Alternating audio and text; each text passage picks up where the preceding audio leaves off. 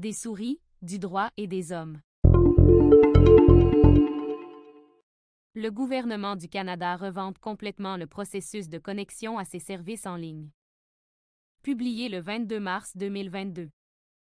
Le gouvernement fédéral a finalement compris, après 10 ou 20 ans à faire les choses à l'ancienne, qu'émettre des codes d'usagers individuellement par ses divers ministères, sans vérification réelle d'identité ni renforcement, mène à un non-sens, dont en matière de cybersécurité.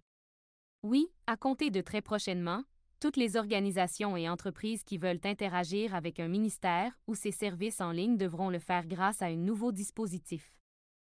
L'OPIC, l'Office de la propriété intellectuelle du Canada, donnait justement une formation à ce sujet la semaine dernière, pendant laquelle on nous a exposé l'arrivée du Canada en 2022 quant à la méthode que les usagers devront dorénavant utiliser pour se connecter aux services gouvernementaux, tels que ceux de l'OPIC.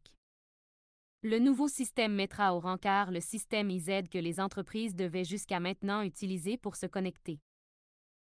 Le gouvernement met notamment en place une nouvelle clé, la clé GC pour chaque usager individuel, laquelle impliquera la vérification de l'identité et de l'existence réelle des individus qui prétendent se connecter à un service gouvernemental pour le compte d'une entreprise. Il va sans dire que chaque usager individuel devra aussi être autorisé pour agir pour une organisation. Ce n'était pas déjà le cas, me demanderez-vous? Non, en fait, pas réellement en tout cas.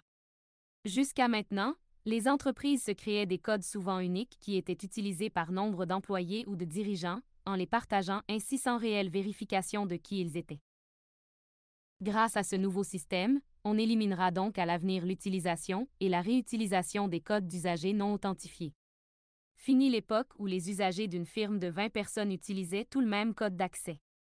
Côté sécurité informatique, disons que c'est assez de base comme façon de fonctionner mais, bon, félicitations le Canada pour y parvenir finalement.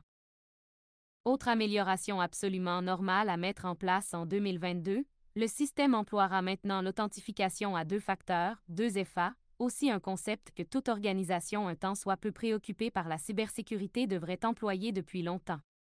Bravo aussi pour celle-là, même si cela fait partie des pratiques normales ailleurs depuis déjà des années. Il s'agit donc d'un pas dans la bonne direction, disons-le. Bref, si votre organisation doit régulièrement interagir avec le gouvernement fédéral ou l'un de ses ministères, je vous recommande fortement d'y voir.